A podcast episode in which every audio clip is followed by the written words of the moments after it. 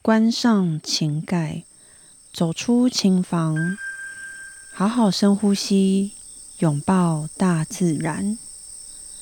此刻的你，除了练琴以外，最想做的事情是什么呢？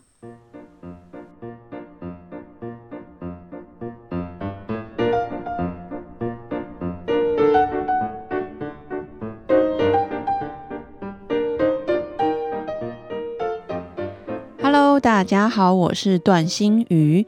此刻的你最想做的事情是什么呢？现在是晚上了，突然间让我想到，哎，我其实最近真的蛮想要去看电影的。说，距离上一次我看电影啊，是在去年的八月，而且我是在奥地利看的，所以我已经一年多没有进电影院喽。最近真的有点想念。突然间好奇，大家会自己一个人去电影院看电影吗？大家平常也有去像是针灸、推拿或是去物理治疗的习惯吗？今天想来跟大家聊物理治疗。我印象中，我最一开始接触物理治疗，好像应该是在准备比赛之前，还是？刚开始准备，大概二零一九年的时候吧，我其实有点忘记什么时候开始。大概接触物理治疗到现在有快四年了，我真的必须说，物理治疗呢，真的帮助了我非常非常多，而且尤其是那时候正很专心在准备比赛的时候。我其实身体上啊，难免也会有一些像姿势的问题，然后造成的一些职业伤害。不过我也会去针灸啊，吃中药调理也会。那我也有去复健，我也做过正婆。大家知道正婆是什么吗？超级痛的一个一个复健的项目。那推拿的话，其实我就不太敢去尝试，所以我还从来没有推拿过。像我们弹钢琴啊，最常发生的就是肩颈的问题。那像其他问题，或者是像其他的音乐人，因为大家的乐器不同，常常也是会一样都会发生，像身体啊会容易过紧，或是手指、手腕、手肘。肩膀受伤导致手麻，或者是手痛，或者是腰椎啊、背、骨盆等一些问题都会有的。因为我们长期就是一直维持一个姿势，那你这样一直固定住，然后一直都是很紧绷的状态下，那你一定多少都会有一些职业伤害。其实像上班族也是，你一个姿势只要太久，长期下来都会。像我一开始，我是因为肩颈的问题，所以我去接触了物理治疗。我记得我那个时候大概练琴差不多一个多小时，中间是当然没有休息，差不多一个多小时，我的肩颈就会非常痛，而且不是只是简单酸而已哦，是已经到痛了，然后会会让我。真的没有办法再继续练，就练不下去，因为太痛了。所以那个时候啊，我朋友就介绍我去了我现在去的这一间物理治疗所。如果大家有兴趣，我可以分享我去哪间，或者是其实我我中间偶尔都会在线动分享，大家可以去注意一下。主要是长期下来，因为我们很大量、很大量的使用，只有在呃同一个部位的力量。譬如说，像我是前侧，我都集集中在身体的前侧，那我的背部、我的后侧就相对是非常弱。然后弹琴呢，也非常习惯肩颈是很容易很紧绷，而且完全没有放松。所以这样久了，身体就会很容易爆掉。爆掉的话呢，就会开始酸痛。所以那阵子我也是严重到都要吃止痛药啊，什么肌肉松弛，偶尔也会要吃。甚至呢，其实我明明就没有落枕，突然间诶，因为身体失衡，所以导致我的脖子会完全没有办法转。我最记得，尤其是我开车的时候。常常会需要左右左右看嘛，我真的必须连身体一起转，我脖子没有办法自己转。不过这些当然是有非常非常多的原因造成，所以呢，我现在每个礼拜啊，其实都还是必须去一下物理治疗师那里。他们呢会先用徒手帮我按一按、瞧一瞧，大概检查一下，诶，哪里可能过紧啊？必须先可能用徒手松开一下，然后再开始利用红绳，对他们用红绳来训练。把我平常比较少会用到的地方，然后然后也是不习惯用到的肌肉，把它叫出来，身体这样子才比较不会容易失衡哦。我最记得我一开始接触物理治疗，我比较应该是非常吧，非常惊讶的事情就是，哦，原来我的身体是歪的耶！我一直以为的正，但其实都是歪的。然后我应该是从小就习惯翘屁股，呃，当然绝对不是为了什么什么什么而翘屁股，只是一种习惯。但这个习惯呢，它会导致我的骨盆跟我的腰很容易累。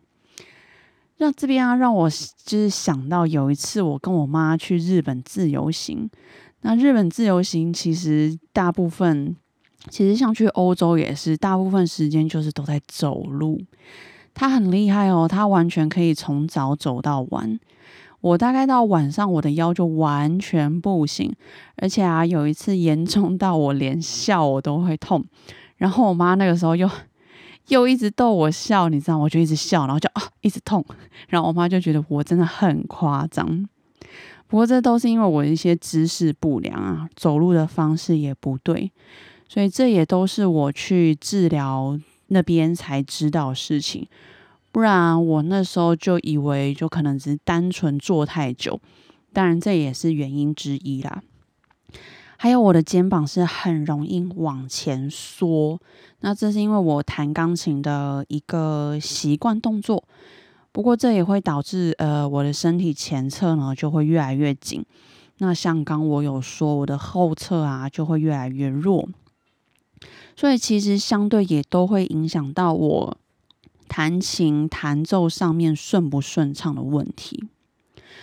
总之呢，就慢慢知道，诶，自己的姿势哪里需要改进。所以不过后来啊，因为一开始我都是认为，诶，有问题的人才会去需要针灸啊、治疗啊、复健。但后来其实我不那么认为。我也不认为只有物理治疗这一种方式才可以帮助大家。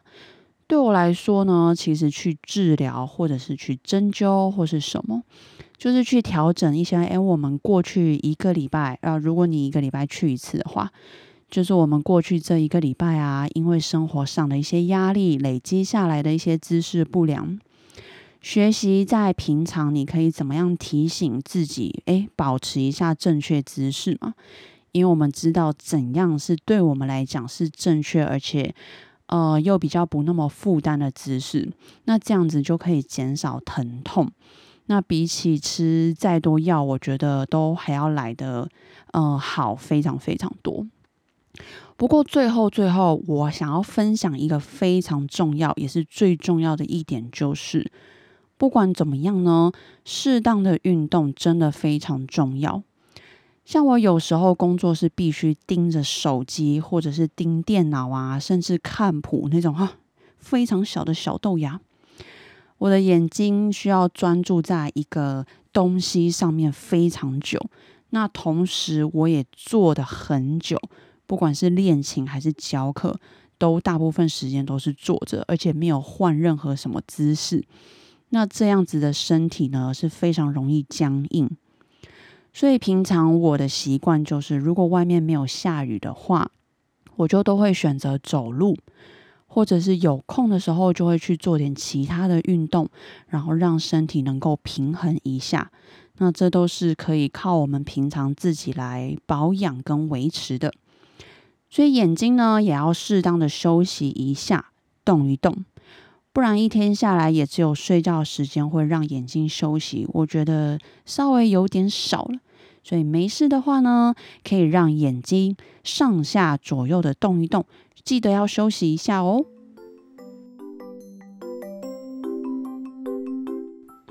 知识小分享。今天想跟大家分享我的编曲过程。跟大家说一件好消息，就是我前几天呢刚完成了一首新的四手联弹编曲。在这边呢，就先不跟大家说是哪一首的改编啦。但这一次比较特别的，就是因为是四首，所以我过几天呢会跟另外一位朋友，我们要准备一起录制。不过目前还不知道影片最终是什么时候会完成，但应该今年会听到吧？呵呵呵呵呵呵，讲的好像有点久。没有，你看现在都已经十一月中嘞，所以今年呢是很快的。这也是我第一次认真的来尝试完成一整首的四手连弹，来跟大家分享。我觉得最困难的事情是什么呢？因为平常像我两只手就可以在钢琴上面完成的事情，现在我要把它变成四只手。当然，大家或许会想，哎，四只手你可以做更多、更丰富的声部啊，等等的。但是我要考虑到怎么让四只手都有真正的去发挥到，因为你手多了，你能做的事情就更多。可是你也要想，你要有能力想出那么多的事情给四只手做。那我觉得这部分是我目前还没有非常强的地方，所以未来如果呃还有机会的话，我想多尝试这种四手联弹的编曲。还有啊，我觉得比较困难的是，哎，我要怎么不让呃做左边的人的右手跟右边的人的左手打架？好绕啊！总之呢，就是最中间的那两只手会碰撞在一起，那是一定会发生的。但是不要打架，也要编的让两个人都很好谈。这也是我觉得稍微有点困难的地方。再来，呃，编曲过程，我觉得困难的是，呃，我这一次编曲，我选择三分之二要跟原曲是不一样。所以我只留了三分之一跟原曲一样，所以剩下的三分之二是我自己完全重新创作。那这让我觉得困难的是，呃，我还是要保留原曲它的风格，但又要跟原曲不一样。所以刚开始要编不一样的地方的时候，这个起点呢，我真的花了有一段时间。呃，凡事起头难嘛，哦，真的呢，这个头真的稍微让我有点烦了一下，因为就是没有灵感。然后我还有曾经啊，就某一天我还有在电脑前看着我的电脑，然后看着我的谱发呆了一个小时多，然后发呆到我整个睡着。那个时候就真的真的没有灵感呢。不过在这边也跟大家分享。如果我们真的非常需要灵感的时候，那你已经像这样像我这种发呆一个多小时，那其实很明显，那个时候你就是没有灵感，不会因为你可能发呆的越久，你的灵感就会来，真的不会。所以这个时候呢，我就选择先放下，然后出去走走啊，可能跟朋友约一下，或者是就简单出去走走个路。我就是那一天超级没灵感，所以我就决定晚上哎来去成品雅马哈试试看好了。结果呢，真的到那里就非常有灵感呢，所以应该也是环境的原因，所以环境呢也相当重要。在这边分享就是你要有灵感，就真的不能强求哦。而且偏偏你心越急，然后你心里面的杂讯越多的时候，你就更没有灵感。不知道大家还有没有记得我曾经有分享过，我什么时候啊最有灵感，而且那灵感是说来就来，大家还有印象吗？就是我，诶，嗯。上厕所的时候最有灵感，还有睡觉前跟起床后就最有灵感，而且那灵感是真的咻就就从我脑脑脑中这样咦飘过去。所以我也曾经有有分享过，我的床边都会放五线谱跟笔，因为你要有办法来得及记录嘛。所以呢，我的方法就是只能让自己放松、平静下来，然后不要想太多，灵感呢其实就慢慢的会来喽。这样讲起来，其实好像很多事情都这样吼，对不对？总之。后来我在那个成品雅马哈有灵感的时候呢，我就立刻把那个手机拿起来录，然后之后再慢慢听、慢慢改。这也是我另外一种方式，就是我会先录起来。不过因为因为你有钢琴在弹的情况下，你录起来会比你拿五线谱写的还要快。就这样呢，看着自己的四手联弹编曲，一步一步。一点一点的，直到一整首五分钟的四手联弹就这样生出来。你知道，看到那个完成的那个瞬间，真的超级无敌有成就感的。你知道，我就坐在那个电脑前，然后听那个 MIDI 档啊，超级爽。所以现在呢，就是非常期待我们两个人，呃，就是练习。的那瞬间，一定会比 MIDI 档好听多。我快受不了 MIDI 档了。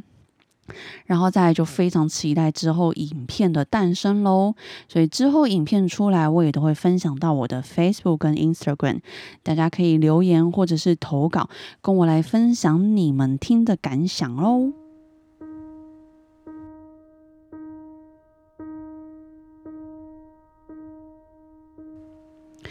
今天的你辛苦啦！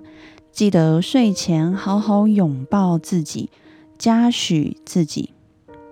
今天的我要嘉许我自己什么呢？其实有的时候就是这样，我也会一时哎不知道该嘉许自己什么，但没关系呢，我就单纯的嘉许自己，嘉许自己过去的每一天。嘉许自己这过去的一个礼拜做的所有事情，嘉许自己 everything。那我们下周见啦，晚安。